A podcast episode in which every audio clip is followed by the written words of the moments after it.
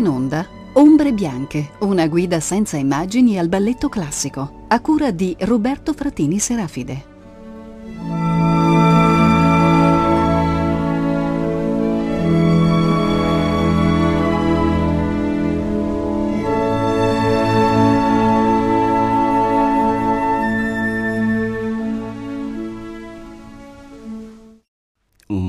Cordiale saluto a tutti gli ascoltatori di Rete Toscana Classica, benvenuti a questa nuova puntata di Ombre Bianche, il nostro programma sul balletto romantico e post-romantico. Sono sempre Roberto Fratini Serafide e nella puntata di oggi ci occuperemo ancora una volta di Giselle, questa volta del secondo atto di Giselle. Vi ricordo che abbiamo deciso di sdoppiare le puntate su Giselle trattandosi del balletto chiave dell'epoca romantica, il balletto che definisce una volta per tutte tutti i uh, paradigmi. E se nel primo atto viene definito uh, in maniera ormai inappellabile quello che è il paradigma della follia e morte della protagonista, nel secondo atto ciò che viene definito una volta per tutte è il paradigma di ciò che abbiamo chiamato balletto bianco sin dalla prima puntata. Balletto bianco per il quale gli autori di Giselle inventano nel secondo atto una figura protagonista, una figura emblematica che diventerà il calco del personaggio femminile romantico eh, di qui alla fine del secolo XIX. E stiamo parlando della Villi. Quindi definendo un poco la tipologia della Villi possiamo dire le seguenti cose. La Villi è qualcosa come l'emblema di una danza resa assoluta dalla morte, una danza definitivamente svincolata, emancipata, affrancata da ogni dato organico di peso, di fatica, di sforzo muscolare, di lavoro, di una danza in cui il corpo ha definitivamente raggiunto uno statuto, una consistenza fantasmale, figurale, immaginale l'immaginalità della Villi produce un paradosso fondamentale, cioè il fatto che questa danza a cui assistiamo nel balletto bianco e che è una danza incredibilmente ordinata perfino nei momenti di sfrenatezza come il baccanale delle villi, cioè l'orgia in cui le villi costringono gli uomini a ballare per poi ucciderli, questa danza così ordinata non è altro se non una ingannevole, chiara, evanescente, incorporea immagine di quanto vi è di più oscuro invece nella notte e nella morte. Incorporea effigie della cadavericità e eh, apparenza traslucida e evanescente di una carnalità seducente, la Villi svolge anche un'altra eminente funzione metaforica e figurale. Rappresenta cioè qualcosa come il surrogato ballettistico della figura della prostituta. Sappiamo che per tutto l'Ottocento la prostituta rappresentava eh, in qualche modo la donna venuta da fuori, potenzialmente sterile perché si amava immaginarla sterile, portatrice di malattie veneree e di malattie del sangue ed era abbastanza ovvio che nella rappresentazione culturale il ruolo sociale, o meglio asociale o antisociale svolto dalla prostituta, rovinatrice eh, di famiglie, eh, fosse eh, appunto riassunto dall'immagine l'immagine archetipa della vampira, quindi eh, la vampira che è una eh, succhia sangue, una che tende agguati agli uomini, una che avvelena il sangue degli uomini. La prostituta del resto era qualcosa come una erogatrice indefessa di sesso, esattamente nella misura in cui la Villi è una erogatrice indefessa di danza. Lo stato di prostrazione a cui si lasciano indurre gli uomini ballando con la Villi non è altro pertanto che una metafora di quell'annichilimento delle energie riproduttive e generative dell'uomo che, secondo la rappresentazione culturale del tempo, veniva dalla frequentazione delle prostitute e questo trasforma le villi indubbiamente in una straordinaria immagine dialettica, cioè vergini e puttane che tendono agguati agli uomini di notte nei boschi. Tutto questo trasforma le villi in una straordinaria immagine dialettica dove si mescolano la corporeità e l'incorporeità, ma dove soprattutto in termini morali la Vergine appare nella forma della prostituta e dove il concedersi della Villi è sostanzialmente un omicida negarsi. ma ascoltiamo senz'altro il Grand Pas des Villes, cioè la grande danza delle ville, che è appunto la scena in cui le ville, capitanate dalla temibile Mirta, regina delle villi, danzano assieme, si danno convegno nel bosco ed eseguono una lunga danza. Dopo aver eseguito questa danza dominata dal tempo di Walzer, eh, Mirta presenterà alle ville eh, un nuovo membro del gruppo che è la stessa Giselle. Giselle giace in una tomba ai margini del bosco, evidentemente non ha potuto essere seppellita in terra consacrata e sarà proprio dalla sua tomba che Mirta la sveglierà eh, e la eh, porterà a danzare sfiorandola con un ramo di rosmarino, pianta funebre e sacra appunto alla regina delle ville. Uh, iniziamo senz'altro questa sequenza di ascolti relativi alla fenomenologia delle ville con uh, la scena entrata e danza di Mirta, uh, regina delle ville. Ricordo che nella prima edizione di Giselle Mirta era interpretata dalla prima ballerina dell'Opera di Parigi, Adèle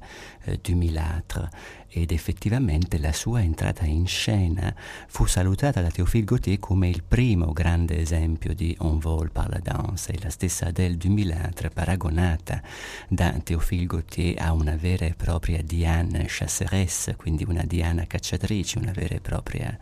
dea eh, vergine destinata a uh, capitanare uh, una uh, centuria di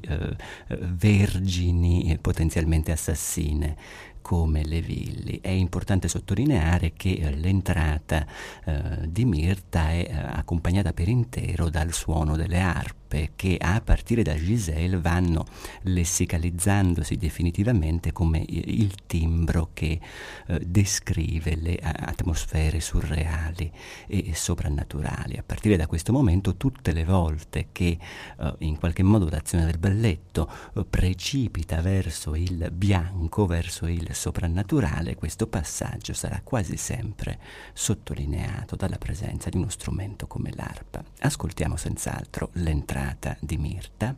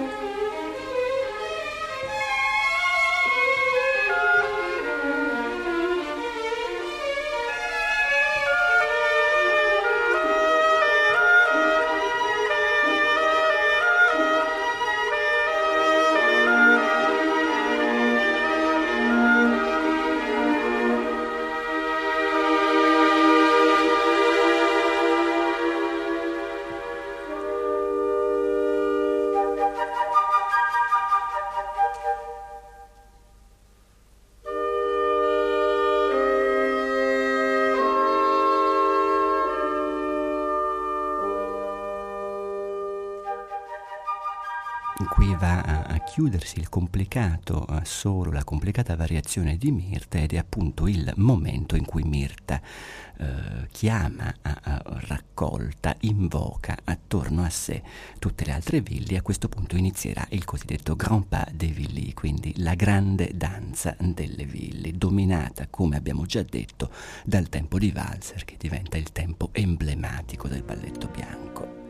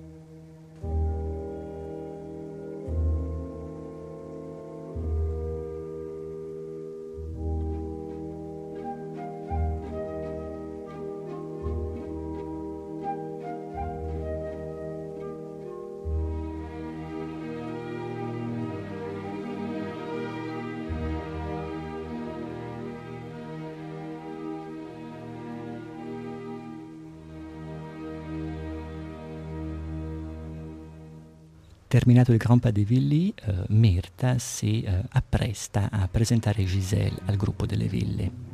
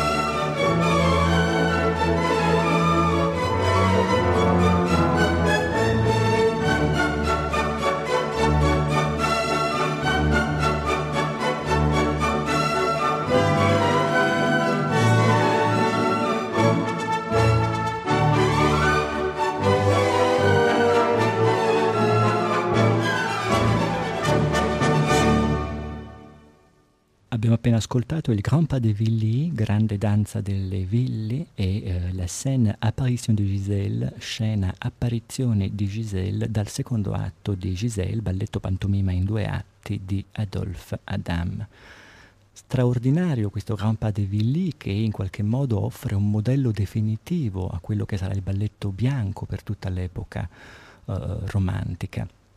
Ma ancora più straordinaria eh, nell'ottica del nostro discorso è l'apparizione di Giselle, perché nel momento in cui Mirta decide di presentarla al gruppo, alla centuria delle Villi, Giselle emerge dalla sua tomba coperta da un sudario, effettivamente per qualche secondo appare sulla tomba eh, in pietra nel bosco, dopodiché scende ancora avvolta dal sudario, dal piedistallo della tomba, magicamente si libera del sudario come un automa, come una bambola meccanica, diciamo, raggiunge il centro della scena e in quel momento viene toccata da Mirta che la spinge ad aderire al suo nuovo status, alla sua nuova essenza, alla sua nuova anima di Villi e quindi a ballare. E questo primo numero danzato di Giselle è straordinario perché effettivamente la figura figura che Giselle esegue è una specie di arabesque molto basso en tournant, quindi un arabesque girando, che significa la combinazione della figura più statica fra tutte quelle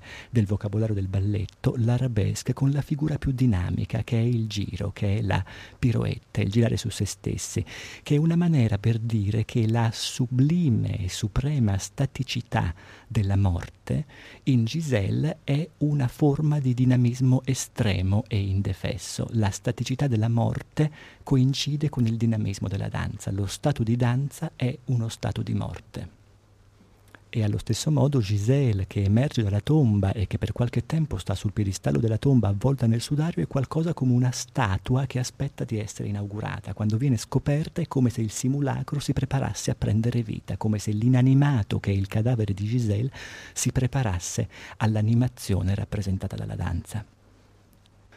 In questo bosco infestato dalle ville e dove le ville in qualche modo incarnano tutte le ossessioni romantiche sulla danza pura, sul corpo femminile, sul ruolo della donna nella società e nell'immaginario maschile, irrompe di colpo lo stesso Albrecht, Albrecht che è venuto a rendere omaggio alla tomba di Giselle, chiaramente pentito per averla ingannata. Giselle gli appare, ma Albrecht stesso non è certo della visione, non è in qualche modo sicuro di essere effettivamente visitato dallo spettro o dal ricordo di Giselle. Ma ascoltiamo senz'altro questo primo passo a due dal secondo atto di Giselle, un passo a due tra Albrecht e Giselle notevole, innanzitutto perché rispetta quanto abbiamo già detto sulla tipologia del passo a due, la cui differenza rispetto a un gran passo a due che mentre il gran passo a due ha un alto tasso di formalizzazione, il passo a due normalmente definisce una situazione eroticamente più tesa, quindi una scena di, di seduzione, una scena di fuga, quindi mm, una situazione più instabile in termini emotivi ed effettivamente è altamente instabile la situazione disegnata, dipinta da questo passo a due, perché un passo a due in cui letteralmente Albrecht danza con Giselle in assenza. Le grandi interpreti sono solite interpretare quasi con gli occhi chiusi questo passo a due perché è un passo a due in cui effettivamente la figura di Giselle è una figura sfuggente che quasi non si lascia prendere, che quasi non si lascia afferrare da Albrecht. È eh, un, un disegno coreografico che punta tutto a sottolineare la grande evanescenza, l'incertezza della presenza di Giselle che appare, eh, versa fiori, appare tra i rami, eh, appare grazie alle macchine dei voli, quindi eh, solca i cieli del palcoscenico, è realmente un fantasma che Albrecht tarda a captare in tutta la sua ehm, capacità eh, di eh, presenza. È un grande, un grande passo a due di seduzione in senso stretto, cioè di come Giselle, fantasmale, seduce Albrecht sfuggendogli costantemente. Quindi lo ascoltiamo.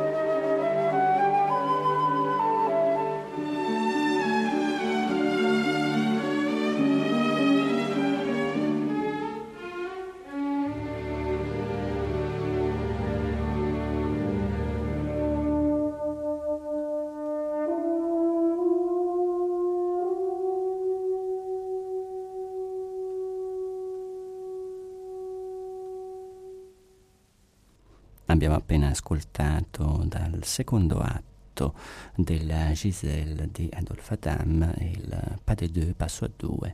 tra Albrecht e uh, Giselle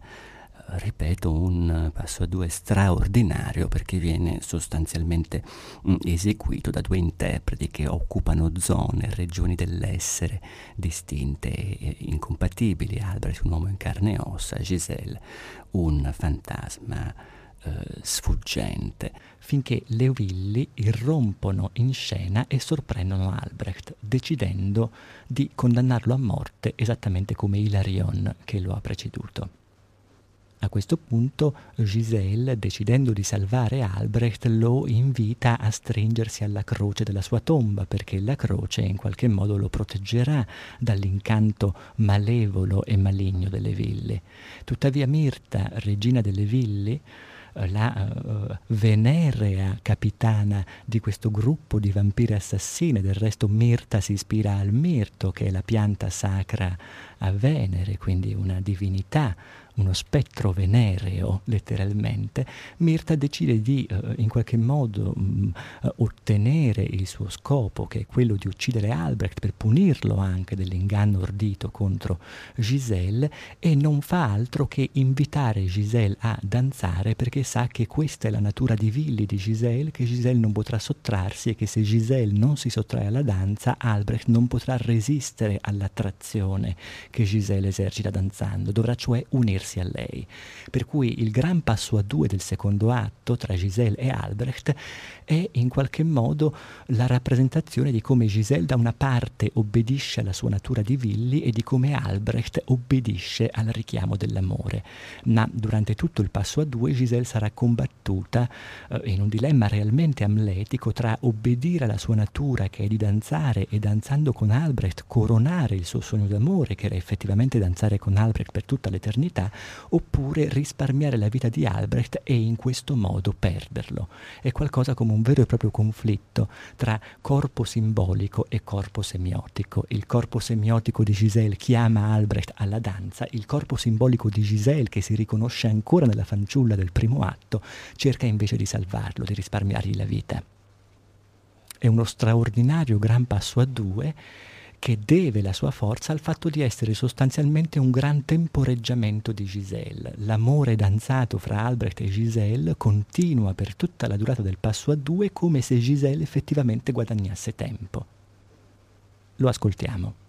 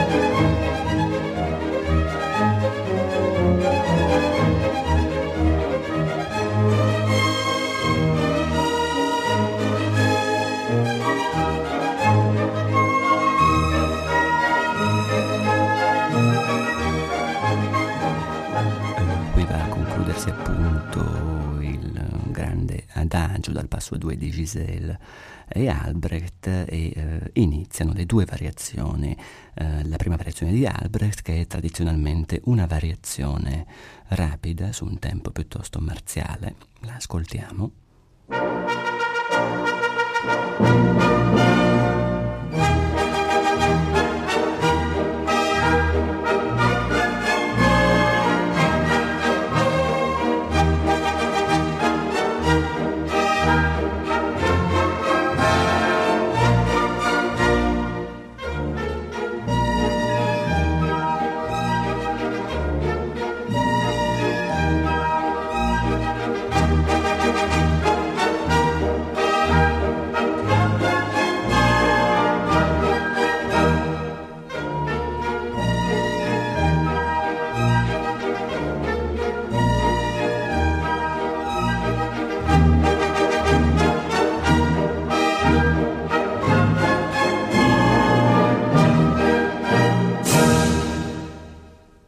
Conclusa la variazione di Albrecht, ascoltiamo senz'altro anche la variazione di Giselle, ricordando che questa variazione di Giselle è a sua volta una interpolazione, cioè una musica composta da eh, Minkus, eh, che ha di fatto curiosamente riutilizzato in questo secondo atto di Giselle il tema del pas de Paquerette, quindi del passo delle margherite, della danza delle margherite, eh, riarrangiandolo perché diventasse una grande variazione di Giselle nel secondo atto e perché questo gran passo a due del secondo atto assumesse una forma più accademica.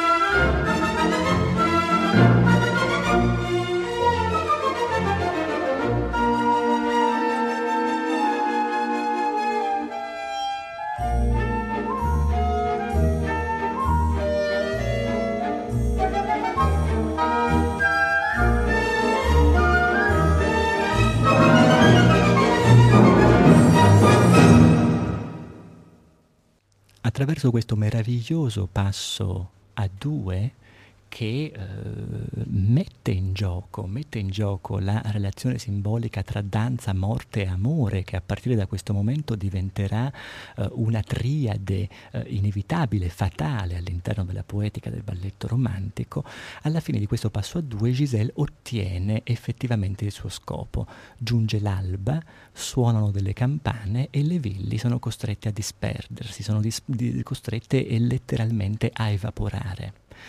e Albrecht è ancora vivo, esausto, ma eh, dopo la lunga danza notturna ancora vivo. Il problema è che a questo punto la stessa Giselle deve dileguarsi, deve dissolversi, probabilmente per aspettare la mezzanotte notte, eh, di un'altra notte in cui tornerà a danzare, ma in cui ormai non potrà più incontrare Albrecht. Per questo, in questa meravigliosa ultima sequenza che andiamo ad ascoltare, Giselle si allontana verso la tomba, Albrecht cerca di trattenerla, ma tra le sue braccia, in uno straordinario portè che è rimasto nel repertorio, uh, Giselle pesa come un'effigie priva di vita, si stacca da lui, ritorna uh, verso la tomba e alla fine si inabissa nella tomba lasciando Albrecht da solo. Questo è un finale di Giselle che dobbiamo soprattutto alle edizioni di Lifar perché nella prima Giselle, quella del 1841, uh, quello che accadeva era che a questo punto arrivava Batilde, la fidanzata di Albrecht, e che la mano di Giselle dalla tomba indicava ad Albrecht Batilde come unico destino possibile, invitandolo sostanzialmente a sposare chi era da sempre la sua fidanzata ufficiale, mentre nelle versioni del Novecento si è preferito ovviamente offrire un finale più tragico in cui Albrecht rimane solo innamorato sulla tomba di Giselle e come direbbe Liffar sulla tomba di Giselle come se si disponesse a passare lì tutta l'eternità.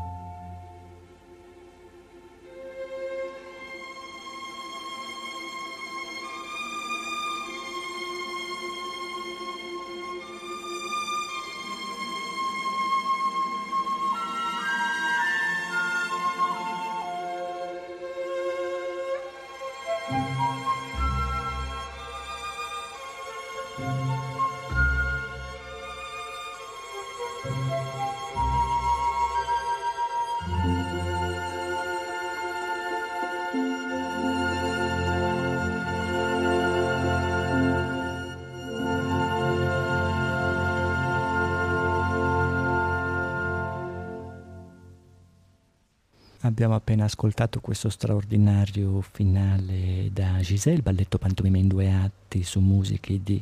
Adolphe Adam. Vi ricordo che tutti gli ascolti di oggi sono nell'esecuzione dell'Orchestra der Deutsche Oper von Berlin diretta da John Langeberry. E con quest'ultimo apologo eh, sulla doppia morte di Giselle, o meglio sulla definitiva separazione fra Giselle e Albrecht, Giselle destinata a un'eternità di danza e Albrecht destinato invece a una sopravvivenza di non danza, ma soprattutto una sopravvivenza senza uh, Giselle, uh, vi salutiamo, la puntata di oggi è finita, anche questa con il sostegno tecnico di Valentina Marchi e Martina Campanale che ringraziamo congedandomi cordialmente da tutti i radioascoltatori, ringraziandoli della pazienza.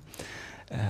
vi do appuntamento alla prossima puntata di Ombre Bianche che sarà dedicata a Coppelia, quindi a uno dei titoli cerniera fra romanticismo e post-romanticismo. Grazie infinite e a presto.